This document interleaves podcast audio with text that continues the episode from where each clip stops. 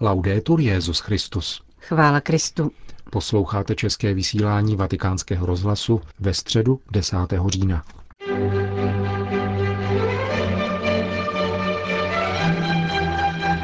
Na náměstí svatého Petra se dnes za účasti více než 200 synodálních otců a přibližně 25 000 poutníků konala generální audience svatého otce. Benedikt XVI. Věnoval svoji katechezi tématu druhého vatikánského koncilu, k jehož 50. výročí zítra slavnostně zahájí rok víry.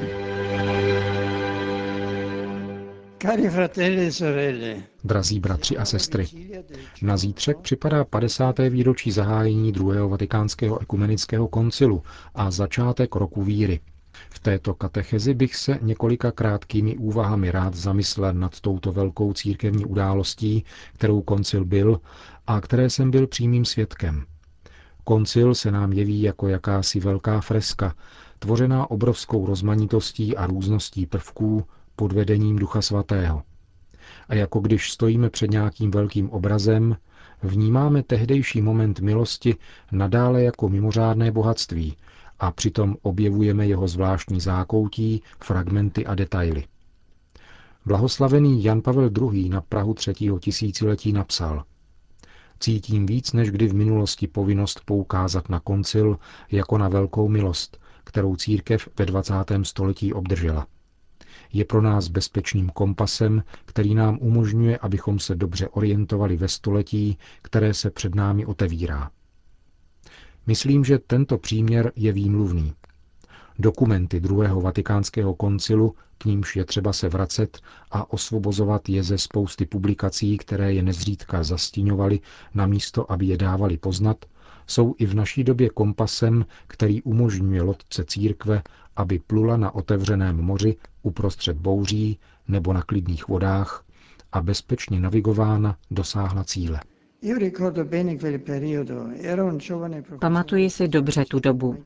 Byl jsem mladým profesorem fundamentální teologie na univerzitě v Bonnu a kolínský arcibiskup kardinál Frings, který byl pro mne opěrným bodem po lidské a kněžské stránce, nevzal sebou do Říma jako svého teologického poradce. Potom jsem byl jmenován koncilním poradcem. Byla to pro mne jedinečná zkušenost. Po přípravném zápalu a nadšení jsem mohl spatřit živou církev, téměř 3 000 koncilních otců ze všech částí světa, shromážděných pod vedením nástupce apoštola Petra, který se svěřuje Duchu Svatému, pravému hybateli koncilu. Zřídka kdy jindy v dějinách bylo možné dotknout se tak konkrétně všeobecnosti církve ve chvíli zásadní realizace jejího poslání šířit evangelium do každé doby až na konec země. V těchto dnech, pokud v televizi nebo v jiných médiích shlédnete záběry ze zahájení tohoto velkého shromáždění, budete moci také vnímat radost, naději a povzbuzení, které se dostalo nám všem, kteří jsme se účastnili této události, prozářené světlem, které svítí dodnes. V dějinách církve, jak zřejmě víte, mnoho různých koncilů předcházelo tomu druhému vatikánskému. Tato velká církevní shromáždění byla obvykle svolávána, aby definovala základní prvky víry, zejména nápravou omylů, které ji ohrožovaly. Například Nicejský koncil roku 325 čelil ariánské herezi a zdůraznil božství Ježíše, jednorozeného božího syna. Efeský koncil v roce 431 zase definoval Marii jako matku boží a Chalcedonský roku 451 potvrdil jedinou osobu Krista s dvěma přirozenostmi, božskou a lidskou. Blíže k nám pak musíme zmínit Tridenský koncil, který v 16. století vyjasnil podstatné prvky katolické nauky vzhledem k protestantské reformaci, anebo první vatikánský koncil, který začal reflektovat různá témata, ale protože byl přerušen okupací Říma v září 1870, stihl vypracovat jenom 2 dokumenty. Jeden o poznání Boha, zjevení, víře a vztazích k rozumu a druhý o papežském primátu a neomylnosti. Podíváme-li se na druhý ekumenický vatikánský koncil, vidíme, že v oné chvíli církevního putování neexistovaly nějaké zvláštní věroučné omyly, které by bylo třeba uvádět na pravou míru nebo odsuzovat, ani nebylo třeba vyjasňovat nějaké specifické otázky věrouky či disciplíny. Proto je pochopitelné ono překvapení malé skupiny kardinálů přítomných v kapitulní síni benediktínského kláštera sv. Pavla za hradbami, když blahoslavený Jan XXIII. 25. ledna 1959 oznámil svolání římského diecézního synodu a koncilu Všeobecné církve. První otázka, která se kladla při přípravě této velké události, se týkala právě toho, odkud začít, jaký konkrétní úkol koncilu dát. Blahoslavený Jan XXIII. v zahajovací promluvě 11. října před 50 lety podal všeobecnou indikaci. Víra měla promlouvat nově a pronikavěji, protože svět se rychle mění, ale zachovat si beze změny svůj neměnný obsah, bez ústupků či kompromisů. Papež si přál, aby církev reflektovala o své víře, o pravdách, které ji vedou. Ale z této seriózní, prohloubené reflexe o víře měl novým způsobem vyplynout vztah mezi církví a moderní dobou, mezi křesťanstvím a určitými podstatnými prvky moderního myšlení. Nikoli však proto, aby se mu přizpůsobila, nýbrž aby tomuto našemu světu, vzdalujícímu se od Boha, prezentovala nároky evangelia v celé jejich velikosti a ryzosti. Velmi dobře na to poukazuje boží služebník Pavel VI. v homilii na závěr posledního zasedání koncilu 7. prosince 1965.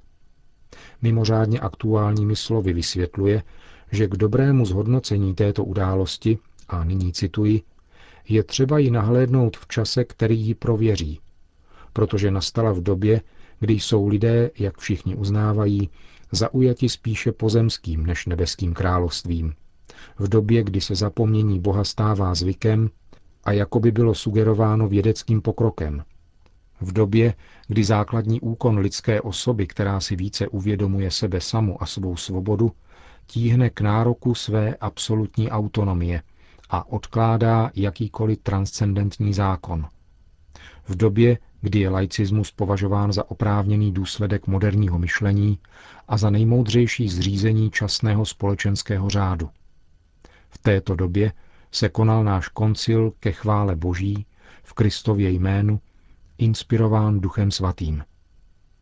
Tolik Pavel VI., který pak uzavírá zjištěním, že ústředním bodem koncilu je otázka po Bohu.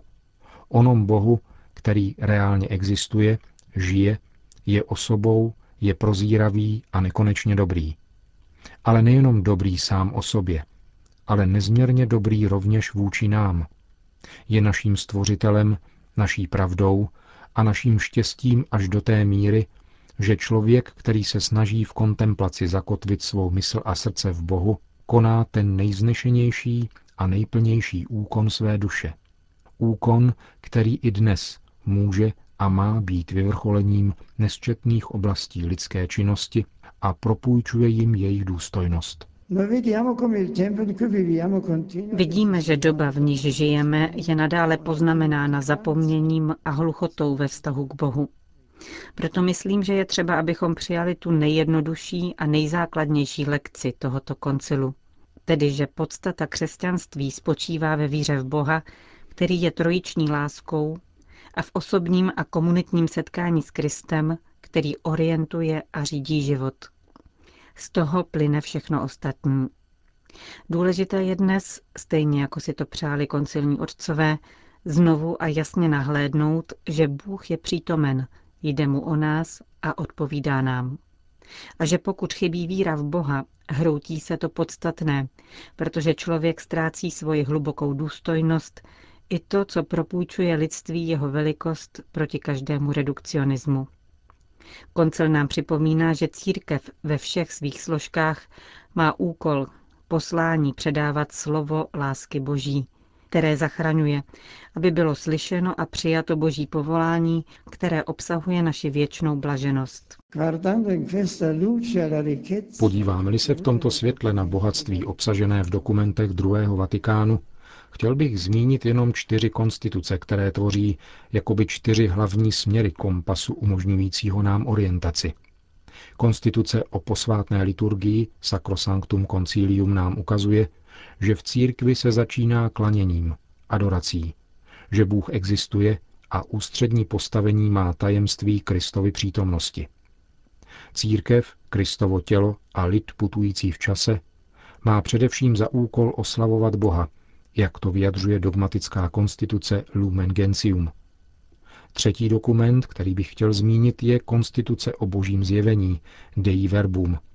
Živé slovo boží svolává církev a na její cestě v dějinách ji oživuje. A způsob, kterým církev přináší celému světu světlo, které obdržela od Boha, aby byl oslaven, je tématem pastorální konstituce Gaudium et Spes.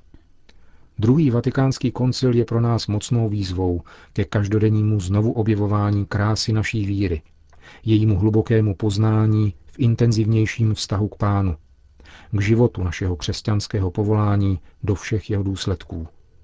Panna Maria, Matka Krista a celé církve, ať nám pomáhá uskutečňovat a naplňovat to, co koncilní otcové inspirovaní Duchem Svatým chovali v srdci.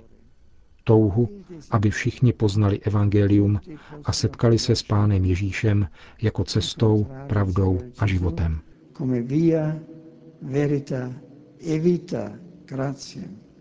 To byla promluva Benedikta XVI. Při generální audienci. Svatý otec dnes pozdravil také naše krajany. Srdečně vítám poutníky z České republiky. Minulou neděli jsem proslasil svatého Jana Savili a svatou Hildegardu Bingen za učitele církve. Srdečně vítám poutníky z České republiky. Minulou neděli jsem proslasil svatého Jana Savili a svatou Hildegardu Bingen za učitele církve. Jejich životy, kontemplativní modlitby, evangelizace sorem lásky k Bohu. Kéž vám na jejich přimluvu Pán žehná. Chvála Kristu. Po společné modlitbě Otčenáš udělil Benedikt XVI. Své apoštolské požehnání. Sit nomen Domini benedictum. Adiutorium nostrum in nomine Domini. Benedicat vos omnipotens Deus, Pater et Filius et Spiritus Sanctus.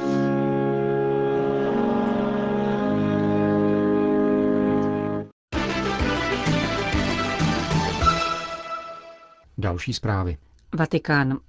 Za zavřenými dveřmi pokračovaly ve Vatikánu práce biskupského synodu o nové evangelizaci. Po prvních dvou dnech plenárních shromáždění se dnes synodní otcové rozdělili do menších skupin. Delegát České biskupské konference, litoměřický biskup Jan Baxant, se účastní diskusí ve frankofonní skupině. Včera v podvečer vystoupil na plenárním shromáždění kardinál Marc Ouellet s obsáhlým referátem o plodech minulého biskupského synodu o božím slově.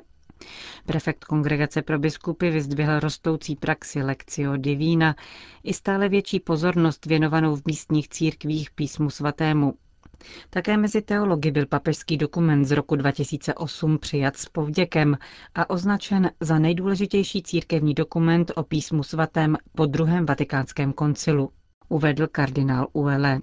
Včerejší diskuze v synodní aule se dotkla také řady dalších témat, mimo jiné role žen v církvi. 2/3 praktikujících v církvi tvoří ženy. Mnohé z nich se však cítí diskriminované. Je třeba jasně říci, že církev odmítá světit ženy nikoliv proto, že by byly méně schopné nebo kněžského svěcení nehodné, nýbrž pouze a jen proto, že kněz je zástupcem Krista, který se přišel zasnoubit s lidstvem. Role žen v evangelizaci je zásadní a proto by měla být také vyjádřena silnými gesty, protože bez šťastných žen, které pociťují ze strany církve uznání a jsou hrdé na přináležitost k církvi, nová evangelizace nebude, řekl belgický arcibiskup Leonár. Končíme české vysílání Vatikánského rozhlasu. Chvála Kristu. Laudetur Jesus Christus.